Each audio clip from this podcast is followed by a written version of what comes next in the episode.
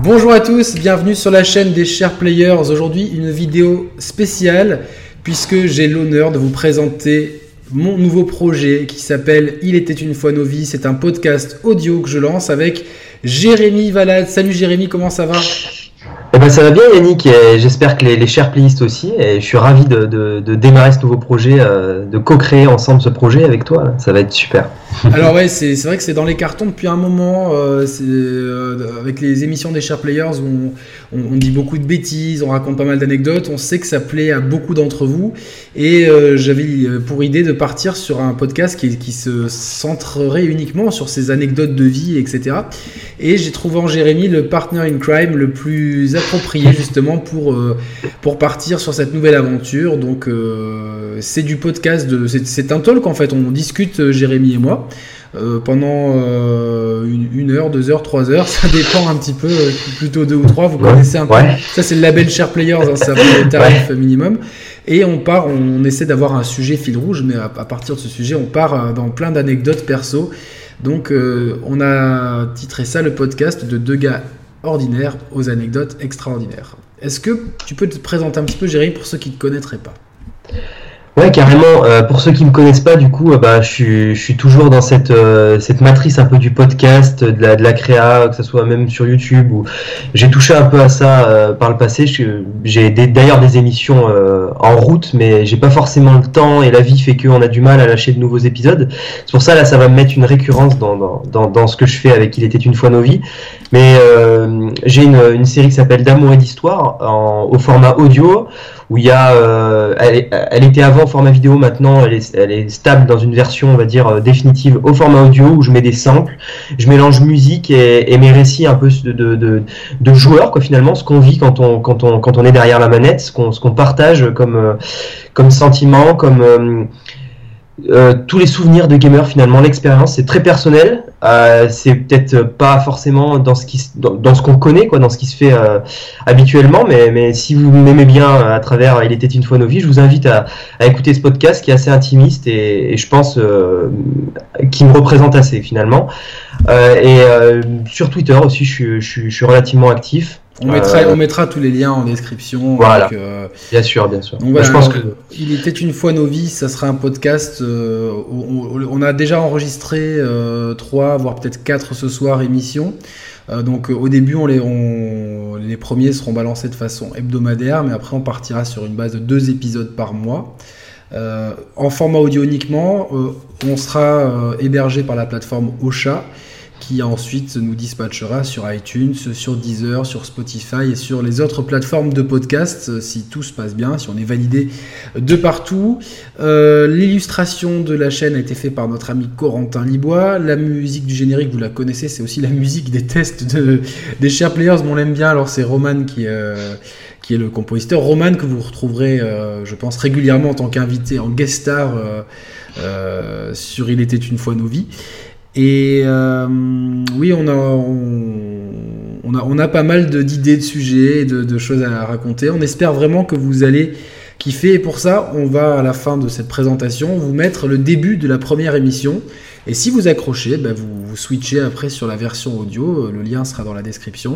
Et puis voilà, on compte vraiment sur vous pour vraiment partager avec nous ce lancement, pour qu'on puisse démarrer sereinement. Je compte vraiment sur toute la communauté des Share Players pour nous aider à ce que cette émission puisse décoller un petit peu, parce qu'on a vraiment mis notre tripes, notre cœur dedans. Et surtout, on parle quand même de jeux vidéo un petit peu. Hein. C'est un défi de rouge. Je pense que c'était vraiment le lien qui nous unit. C'est comme ça qu'on s'est rencontré avec Jérémy, que j'ai invité à plusieurs reprises dans les Share Players. Et vous retrouverez évidemment l'esprit Share Players que vous aimez. Si vous aimez le ton décalé, l'humour des Share Players, vous aimerez forcément Il était une fois nos vies. Donc il y aura moins de jeux vidéo et plus d'anecdotes perso. Mais franchement, on prend beaucoup de plaisir à enregistrer les émissions pour l'instant. Et on a mis beaucoup de travail dedans. Et on espère vraiment, voilà, on a besoin du soutien de la communauté pour retweeter, pour partager, pour faire connaître l'émission. Et surtout, la noter sur iTunes, par exemple, mettre une note et un petit commentaire, ça nous aide vraiment à bien démarrer, à nous booster et à nous faire part évidemment de vos suggestions, si vous trouvez ça bien, pas bien, etc. Sur le Twitter, Alors, c'est un peu compliqué parce qu'ils acceptaient pas arrobase, il était une fois nos vies. C'est IE1F Novi. On mettra le lien. Déjà, c'est une énigme, tu sais, pour trouver le Twitter. Exactement, c'est déjà un jeu de piste pour trouver le Twitter. Ouais, donc voilà, Jérémy, t'es chaud là pour ce lancement ?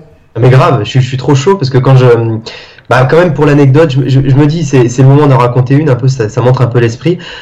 Faut savoir une chose quand même, c'est que j'ai du mal avec les temporalités, mais en 2015-2016, j'écoutais les Share Players. Ouais, c'est ça, c'est par là que vous avez lancé votre chaîne un petit peu avant même. On a lancé fin 2014 pour être honnête. Fin 2014, donc moi j'ai découvert dans ces eaux-là, 2015, et je me disais, putain, ce qu'ils font, c'est vraiment... C'est ce que je rêve de faire un jour, quoi. Et au final, j'ai collaboré vous m'avez invité sur les shares, c'était déjà un accomplissement. Et là, on se retrouve tous les deux à faire une émission de small talk. Et j'adore le small talk. Ouais, j'adore parler finalement de rien et en dire beaucoup. Enfin, c'est quand même ce qu'on fait aussi, mine de rien. De ce qu'on dit, c'est très léger, mais on dit aussi des choses. Et j'espère que ça vous intéressera. Alors, en arriver là aujourd'hui, c'est quelque part, il y a une part de rêve là-dedans, quoi. Même si c'est plus concret, quoi. Maintenant qu'on est dans le truc, le rêve s'estompe. Mais quand je repense à cette situation, je me dis, putain, quand même, t'en as fait du chemin. Et même Yannick, je pense, c'est mérité. Enfin, voilà. C'est mérité. Non, après nous, on n'a jamais été, on a toujours été accessible avec Roman. On a d'ailleurs invité beaucoup plus d'auditeurs que de personnalités du monde du jeu vidéo, et beaucoup de ces auditeurs se sont lancés dans la foulée, hein. Je pense à toi, je pense à Kix, à Merwan et Merwan évidemment, et d'autres.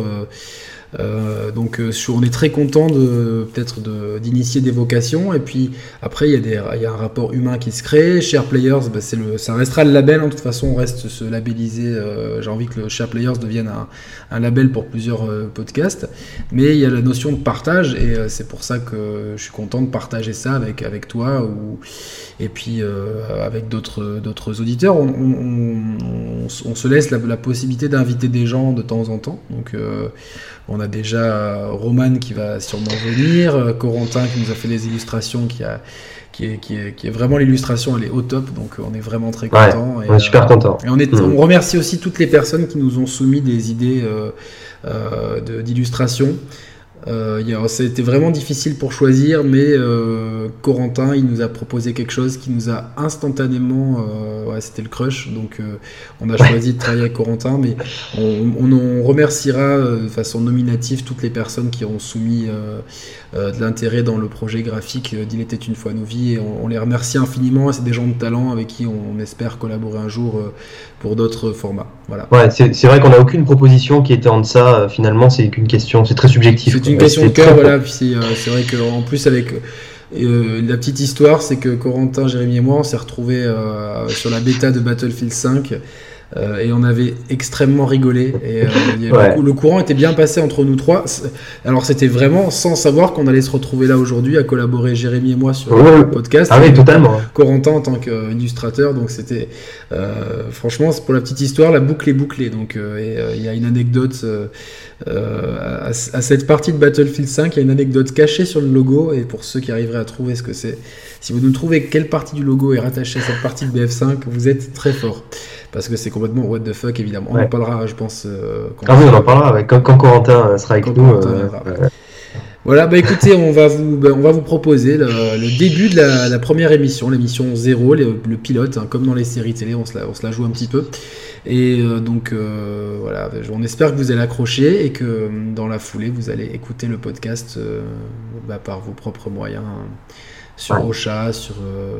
pense qu'il sera dispo sur iTunes, là aujourd'hui on est dimanche, il sera dispo en début de semaine normalement, donc voilà. Ça devrait être bon, potentiellement sur Deezer, Spotify, enfin sur un maximum de plateformes pour vous simplifier. Alors ça, Deezer et Spotify, on est en attente de validation. Sur iTunes, comme moi j'avais déjà mon podcast Share Players, ça devrait aller un peu plus vite. Mais voilà, ça arrive de partout, en tout cas sur Ocha, notre plateforme d'hébergement, et je remercie toute l'équipe d'Ocha pour la confiance qu'ils nous ont accordée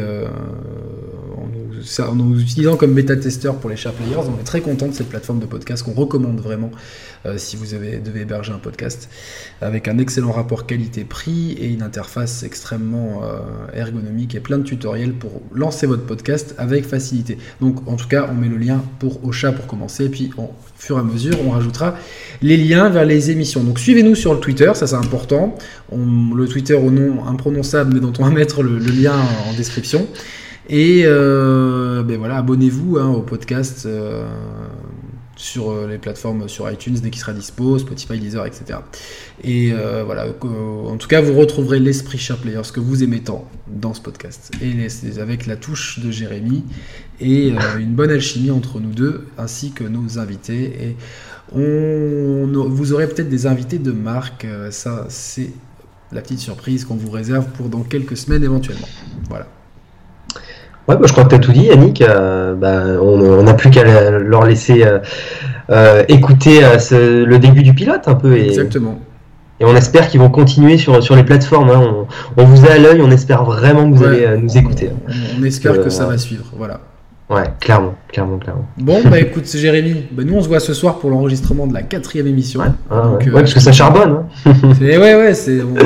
On chôme pas, donc voilà. Et vous, on vous attend, donc n'hésitez pas à laisser un commentaire, mettre un pouce bleu, partager cette vidéo déjà pour commencer. Il faut vraiment que la machine se lance, et on a besoin de vous, voilà. Ouais. Salut à tous, à très vite, salut à tous. Ou sur la chaîne des Players, ou sur Il était une fois nos vies, et comme disait Jérémy, bonne écoute du début du pilote. Salut à tous. Salut. Ciao.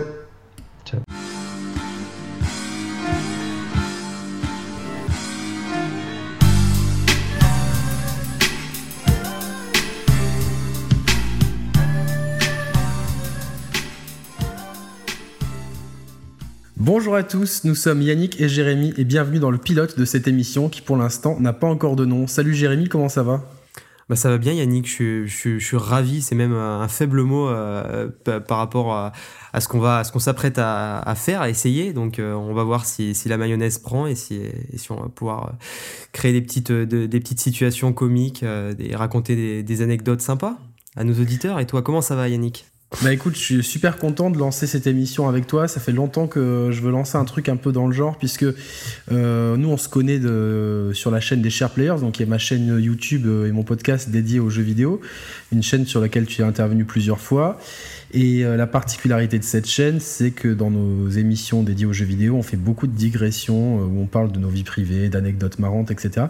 Et je voulais depuis longtemps lancer une émission où justement il y a tout ce côté-là, en fait, de dégraisser le côté jeu vidéo et le laisser peut-être en anecdote ponctuelle pour me concentrer sur la vie en fait de tous les jours. Et c'est vrai que quand on en a parlé il y a 2-3 semaines, on a été super chaud en fait pour le faire ensemble, et comme on a une bonne synergie tous les deux, on a des parcours et des âges très différents, on s'est dit que ça serait la super occasion pour faire ça ensemble. Ouais, c'est ça. T'as tout bien résumé. Tu te présentes un petit peu pour les auditeurs qui débarquent. Carrément, déjà t'as parlé de l'âge, moi j'en ai 22, t'en as combien déjà Yannick ? 36. Voilà, donc on a une petite génération, hein, mine de rien, de décalage. Donc déjà, j'espère qu'on va pouvoir comparer un peu nos vies, comment on fait les choses aujourd'hui quand on a 20 ans, comment toi tu les faisais quand tu avais 20 ans. Donc déjà, ça va être super intéressant. Après, me présenter, actuellement, je suis en master, master dans une école de commerce dans la branche du jeu vidéo. Et toi, Yannick, du coup, tu fais quoi actuellement ? Actuellement, je suis fonctionnaire pour le gouvernement de Monaco où j'habite. Je suis contrôleur sanitaire et alimentaire. Voilà. Bon, voilà, donc ça c'est un peu nos situations. Alors moi je vis à Lyon, Yannick vit à Monaco, si je fais pas d'erreur, normalement c'est ça. Donc un sur la Riviera et l'autre, je sais pas, entre le Rhône et la Saône. C'est ça, ouais, près des bouchons lyonnais, etc. Ça fait combien de temps que tu habites à Lyon du coup ? Depuis octobre. Début octobre. Donc ça fait partie de l'année 2018, parce qu'en fait ça va être le thème de cette émission, ça va être pour commencer à faire un petit bilan perso de nos vies 2018 avec ce qui s'est passé de bien et de moins bien, et puis on va peut-être rebondir au fil des minutes sur peut-être l'actualité et comment ça a pu influencer nos vies ou pas. Donc ça a été un élément majeur de ton année 2018, c'est ça pour toi l'élément majeur de l'année 2018 ? Ah ouais, franchement, je crois que... Bah ouais, oui, forcément. Tu vois, je suis en train de... J'ai même pas besoin de réfléchir, finalement. C'est, ouais, forcément, c'est l'emménagement, c'est quitter le petit cocon familial et puis se retrouver dans un appartement bien trop cher et bien trop petit, mais à Lyon. Donc voilà. Il paraît que c'est une super belle ville, hein. Tu vois, je connais pas... J'y suis passé 2-3 fois en bagnole. Ouais. J'ai visité des amis qui étaient à Givors, je crois. Est-ce que c'est bien là, oui, dans la banlieue de Lyon. Oui, c'est à côté, ouais. Si je t'écoute. Je sais pas d'où ça. C'est ça, c'est des choses qui datent, je crois, de 93. T'étais né en 93 ? Non, 96. Ah, bah tu vois, ouais, je suis allé à Givors avant que tu sois né, donc c'est marrant. Et donc voilà, j'ai un souvenir de charcuterie. Ouais, ah, d'accord. Et c'était qui ces amis ? Pourquoi tu as été à Givors ? Qu'est-ce que tu as été ? Alors, c'est des amis à mes parents, des gens qu'on avait rencontrés sur la plage en fait. En fait, on allait toujours sur la plage à Monaco au même endroit, puis il y avait tout un groupe de gens qui étaient là et qui avaient des enfants, si tu veux, de l'âge de ma grande sœur, et donc les enfants sympathisaient, donc au bout d'un moment les parents, tu sympathises aussi, et puis il y avait des gens qui venaient de Nuit-Saint-Georges près de Dijon, des gens de Givors, donc dans la banlieue lyonnaise, et un couple de Belges. D'ailleurs, un jour j'aurai une anecdote complètement folle à raconter sur ce couple-là, mais je pense que je vais garder ça sous le coude pour une autre émission, comme ça on sait déjà de quoi on pourra parler une prochaine fois. Ouais. Et donc c'est vrai que au bout de 2-3 ans, c'était le rendez-vous sur la plage, les enfants se rencontraient, puis les parents m'ont sympathisé, et c'est avec ce groupe de gens-là que j'ai appris à jouer au tarot. Donc j'étais jeune, et donc les grands jouaient au tarot, et puis moi j'adorais déjà les jeux de cartes, donc je me suis pris de passion pendant un moment pour le tarot, et du coup, ces gens-là nous ont invités. On avait fait un coup double à Nuit-Saint-Georges et puis à Givors, donc dans la banlieue lyonnaise. Chez ces gens-là que je croise encore de temps en temps quand je vais sur la plage l'été. Ah oui. Ils sont toujours. D'accord. Ils sont un peu âgés maintenant, mais. D'accord. Mais c'est le rituel, quoi. Du coup, ils se retrouvent à Monaco chaque été. Ils se retrouvent tous à Monaco chaque été. C'est une bande d'amis qui sont devenus très amis, se voient régulièrement, même en dehors de l'été, un peu chez les uns, chez les autres, comme c'est des gens qui ont l'âge de mes parents, donc ils sont retraités maintenant, donc voilà, c'est... Ouais, et à l'époque du coup, quand t'étais on parle de 93, ça te faisait quel âge à l'époque quand t'as été à... Ça me faisait 11 ans. 11 ans, ouais. Ah oui, donc t'étais pas encore intéressé par Lyon et ces jeunes femmes. Non, pas du tout.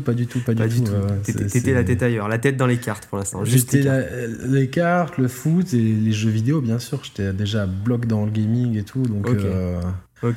Okay. Ouais, je jouais sur Super Nintendo et sur Mega Drive à l'époque, donc. Ouais, ok. T'avais pas encore la chance de pouvoir amener une console portable du coup à cette époque. Si, bien sûr, on avait la Game Boy et la Game Gear. Je crois que j'avais la Game Gear aussi. Je sais pas si je l'ai eu parce que je vendais déjà pas mal, tu vois, avec mon petit frère, on faisait des. On disait bon, mais est-ce que ça on n'y joue plus, on revend. Il y avait un magasin à Nice qui permettait déjà de vendre avant que Micromania le fasse ou quoi, et donc ça nous permettait en fait d'avoir constamment pas mal de nouveautés niveau jeux vidéo, donc c'était assez cool. Okay. Et la Game Gear on l'a pas gardée longtemps parce qu'elle était trop énergivore en pile. Ah oui. C'est un peu sa réputation quand tu dis à des gamers de l'époque qu'est-ce qu'ils ont connu la Game Gear, ou ils vont te dire, c'est ceux qui l'ont connu, tu leur demandes un truc lié à cette console, ils vont tout de suite parler de la consommation de piles, donc ouais, c'était hallucinant. Et puis le catalogue était pas ouf non plus rétrospectivement, donc par contre là, la Game Boy on s'en séparait jamais, quoi. C'était je sais qu'on doit dire le Game Boy, mais nous tout le monde disait la Game Boy à l'époque, c'était une console portable, donc c'était la Game Boy, donc nos Game Boy, voilà, on était... Ouais, ouais, mais moi c'était pareil, hein. Franchement, qui dit le Game Boy à part... à part des hipsters parisiens. Ouais, c'est ouais, ça. Donc, ou Florent Gorge qui est dans le bouquin qu'il a écrit dessus. Et... ouais. Exactement. Donc voilà, et je te demande pas ce que tu faisais en 93 parce que... Ah non. Bah, j'étais peut-être un projet à l'époque, hein. Sait-on jamais, mais faudrait demander... peut-être. Ouais. Peut-être que déjà j'étais dans la tête de certaines. Mais voilà. En tout cas, j'étais pas là. Et encore moins à Lyon. Mais donc Lyon, ça te plaît ? Ouais, carrément, ouais, c'est bah écoute, franchement ce qui est sympa, c'est le côté t'es pas souvent chez toi, quoi. Finalement, t'as un petit appart, mais t'as pas forcément à être chez toi parce que tu rencontres pas mal de gens, t'es dans une ville étudiante, plus étudiante que là où j'étais avant. parce que je suis natif de Clermont, donc l'Auvergne profonde. Et donc on n'a pas de mal quand même à plus trouver d'activités sur Lyon et faire des trucs quoi finalement. Donc je suis pas souvent chez moi, je sors beaucoup et j'essaie de profiter de la vie étudiante. J'ai une autre vie étudiante que celle que j'avais à Clermont quoi, jusqu'en licence. C'est vrai que c'était un petit peu différent. À Clermont, deux villes, deux ambiances. Ouais, voilà, ouais. Une ville, une ambiance finalement, et c'est pas la même. Après, il y a quand même des points noirs, tu vois. C'est en termes de transport, des fois on se fait chier, c'est long pour rejoindre un point à un autre. Puis il y a des perturbations, il y a des machins, les courses sont plus chères. Il y a pas mal de trucs, voilà. C'est un peu le mal des grandes villes. Et encore, c'est pas pareil. Hein. Mais bon, c'est quand même sympa. Il y a de quoi faire, quoi. En termes de boîtes, de bars, d'activités, de ciné, de trucs. C'est la deuxième ou la troisième ville de France, Lyon, du coup? Je sais jamais si c'est Marseille ou Lyon. Ça se tire un peu la bourre, comme au foot, je pense, non? Ouais, ça se tire. Il me semble que ça se tire un peu la bourre. Je crois que c'est la deuxième, mais je sais pas, au risque de dire une connerie. Mais bon, en tout cas, c'est dans le top 3. Au moins, on se mouille pas trop. Non, top 3, ouais. Donc, c'est pas rien quand même. Donc, je suis au moins dans un top 3, tu vois. J'ai un de mes meilleurs amis qui a fait 2 ans à l'EM Lyon. Et il garde un super souvenir. En plus, c'est quelqu'un qui a pas mal bougé, qui avait vécu à Paris, à Londres. Et lui, à chaque fois, il me dit tu devrais aller à Lyon, c'est vraiment cool et tout. Donc, ah oui, oui. Et j'ai vu pour mon taf qu'il y avait des formations à Lyon et j'essaie de motiver un peu les troupes pour qu'on demande les formations pour aller en bande à Lyon pour le boulot. Ça serait cool. Ouais, carrément. Mais maintenant, c'est toujours compliqué parce que c'est... Enfin, les budgets dans les administrations, c'est décidé à l'avance et... c'est compliqué de prévoir sur du short terme. En fait, il faut toujours anticiper sur un an et demi à l'avance. Donc, c'est un peu le côté... la rigueur budgétaire, malheureusement, impose un manque de flexibilité sur le court terme. C'est un peu une balance un peu compliquée à gérer, mais je désespère pas, en tout cas. J'espère que si un jour ça se fait, tu seras encore étudiant. Ah, mais carrément. Voilà. Surtout qu'il y a quand même quelques... Il y a aussi quand même une spécificité à Lyon quand même par rapport à Clermont, c'est que il y a les bouchons lyonnais, bon ça c'est une chose, mais il y a aussi surtout quand même les lyonnaises quoi. Et les lyonnaises, il y en a beaucoup. C'est vrai que c'est un point que j'ai remarqué quand même. Il y a beaucoup. Attends, on va commencer par le bouchon lyonnais. Ça m'a toujours fasciné, tu vois, ce nom. Et d'ailleurs, pendant un moment à Monaco, ils avaient un restaurant qui s'appelait Le Bouchon, qui était un peu sur ce concept-là de French cuisine, etc. Il y en a beaucoup. C'est un des premiers trucs que tu as fait. Parle-moi du Bouchon lyonnais, voilà, justement. Alors, pour t'expliquer un petit peu, ouais, effectivement, il y en a beaucoup. Il y a des quartiers, surtout, par exemple, dans le Vieux-Lyon.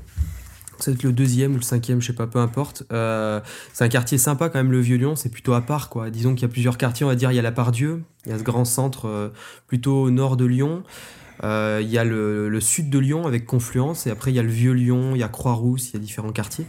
Et effectivement, il y a des quartiers où il y a pas mal de bouchons et ils se tirent un peu tous la bourre entre eux quoi. Tu sais, t'en as un, ils sont tous alignés quoi. Sur une rue, t'en as 3, en face, t'en as 3 autres. Et t'es vraiment sur de la cuisine. Alors moi je te dis, perso c'est pas trop mon délire, avec les soucis en plus digestifs que je peux avoir à côté, c'est pas trop ma cup of tea quoi. Mais c'est pas les endroits où je vais trop manger. Mais par contre on peut effectivement, je sais qu'on mange des quenelles, on mange des en dessert, je crois qu'il y a des omelettes norvégiennes si je me trompe pas. D'accord, ouais. Ouais, on est vraiment sur de la grosse tradition française, des plats quand même en sauce, familiaux, et on est sur des cadres un peu, parfois peut-être un peu rustiques, et c'est ce qui plaît aussi aux gens, quoi.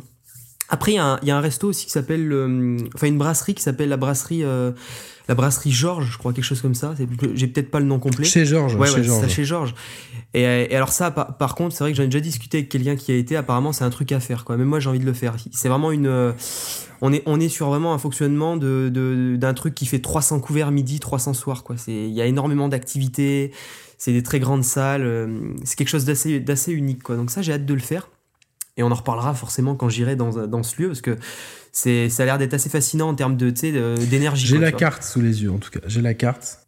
Ouais. On peut manger en entrée des salades de lentilles avec cervelas, pied de veau et museau. Voilà, c'est ce que je dis. Hein, on est sur de la tradition. Ouais, filet de hareng fumé, œufs cocottes, gratiné à l'oignon. Ensuite, t'as des joues de porc braisées, selon l'humeur du chef. Des rognons de veau entiers, sauce moutarde. quenelle de brochet aux écrevisses, andouillette traditionnelle à la moutarde. Je fais une sélection, je fais une playlist là, de ce qu'il y a. Ouais. Ensuite, il y a des andouillettes, évidemment, au fromage, à la crème et tout. La cervelle de canut, putain, c'est chaud. Du Saint-Marcellin affiné. Et... Ah non, c'est un fromage, la cervelle de canut. C'est un fromage, le Saint-Marcellin. Putain, et pruneaux au vin en dessert, pommes au four tiède, glace au sorbet, arrosée ou nature.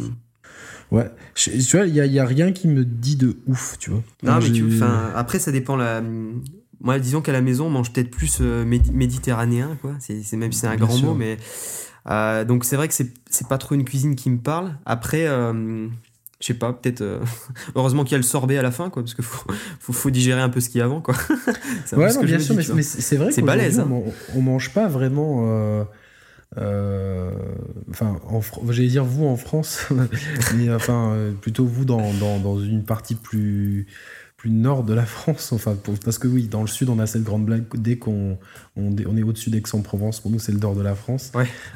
Donc c'est de l'agriculture. Non, mais c'est vrai que aujourd'hui, je pense que les gens mangent de façon standardisée. En fait, tu vois, c'est bon. Je pense que les habitudes alimentaires sont en train de changer, parce que je pense qu'on a des modes de consommation plus, pour prendre un terme à la mode, healthy, on va dire. Donc c'est vrai que je pense que les gens mangent beaucoup de salades, beaucoup de viande blanche, des pâtes, du riz, enfin des ouais, clairement. Donc, mais on est beaucoup moins sur, tu vois, genre sur la cuisine traditionnelle française. Ah ouais. C'est vrai que là, je vois joues de porc braisé, j'ai jamais goûté ça, tu vois, genre... Ouais, tu vois, joues de porc, c'est pas un truc...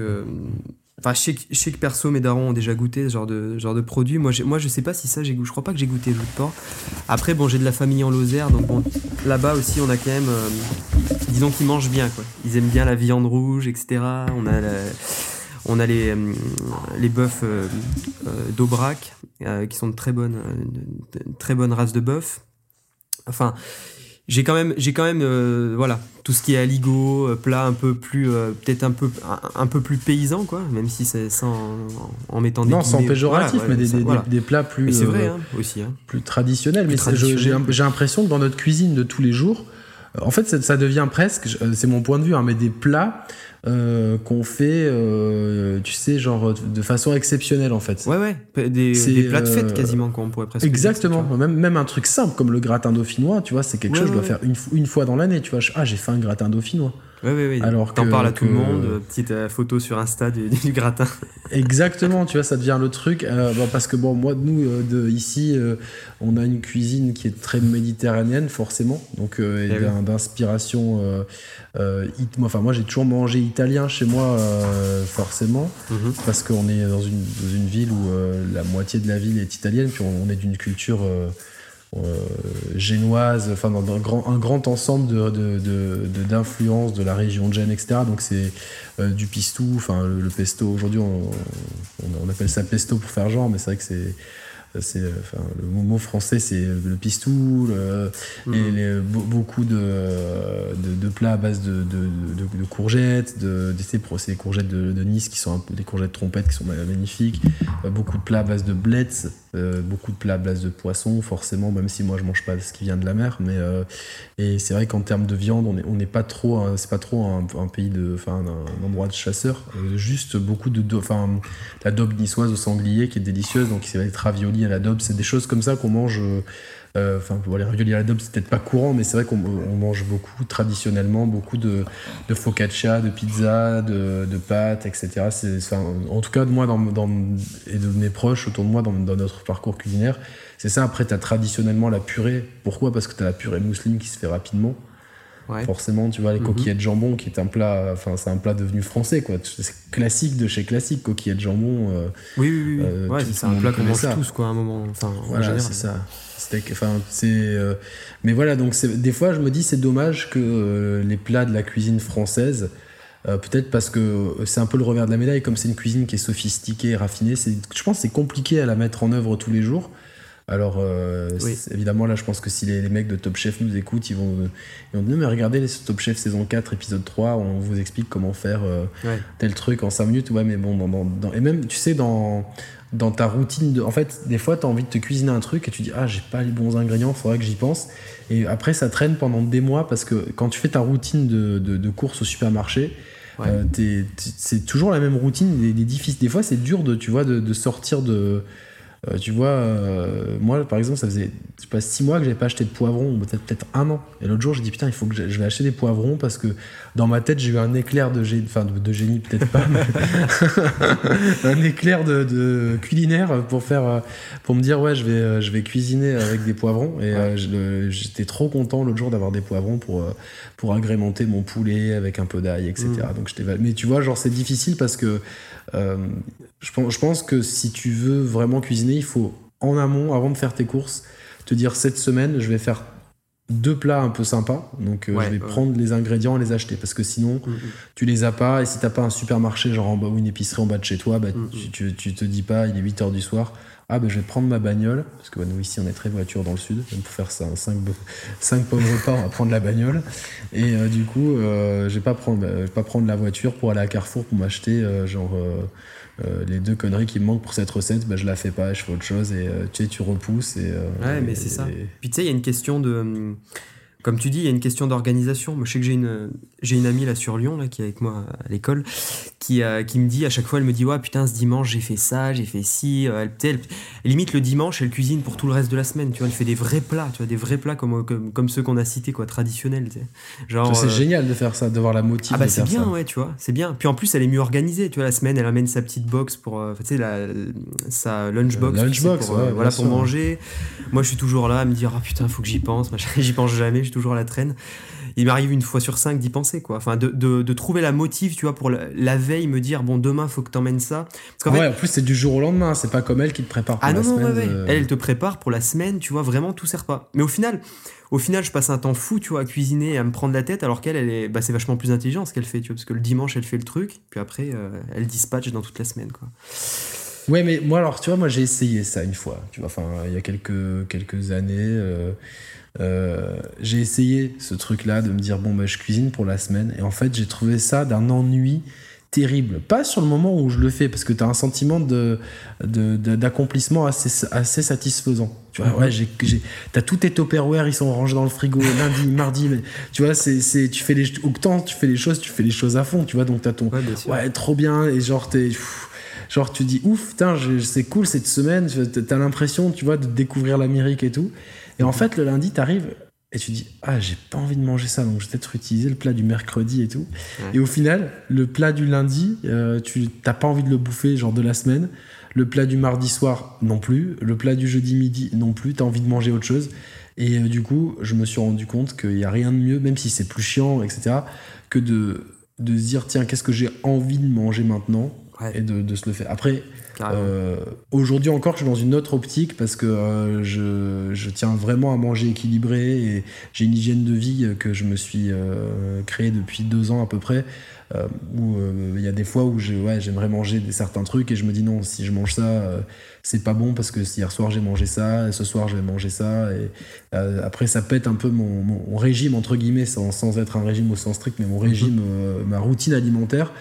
Et comme je fais beaucoup de sport aussi, je sais que si je mange trop gras à midi, l'après-midi, ma séance de sport elle est foireuse, quoi. Donc des fois, mais j'essaie de me dire bon, même si je veux manger des pâtes, mais je vais pas en manger parce que j'en ai mangé hier et que j'en mangerai peut-être demain, donc pas 3 jours d'affilée.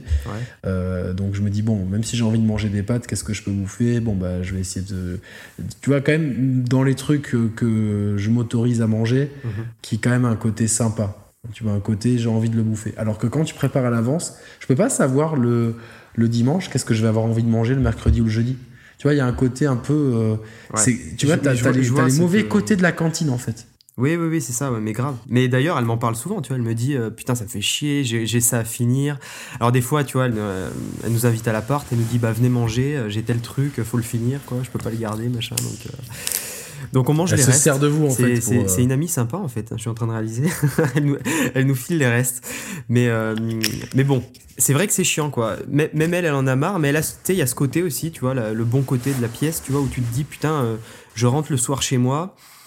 Elle, tu vois, elle mate une série, elle joue, elle fait ce qu'elle a à faire. Enfin, tu vois, tu passes moins de temps. Moi, je me rends compte que dans ma vie étudiante, là, si je devais faire un petit bilan jusque-là, je passe un temps fou à cuisiner, en vrai, tu sais. Tu sais, le temps de... Parce que, en plus, quand tu prépares, j'ai un petit appart, tu vois, donc en plus, je fais gaffe aux odeurs. Donc, t'es obligé d'ouvrir la fenêtre. T'es obligé de, tu sais, surveiller que la poêle, tu vois, que ça pète pas un câble à un moment, tu vois. Parce qu'en plus, j'ai pas une grosse expérience culinaire, tu vois, donc... Ah ouais, bien sûr, au début, tu... Tu vois, au début, t'es pas serein, quoi. T'es pas trop serein. Tu peux faire des conneries, tu vois. Il m'est déjà arrivé de faire une connerie ou deux, tu vois. Genre, une fois, je crois que j'avais mis de l'eau ou quelque chose comme ça. Je faisais cuire quelque chose à l'eau.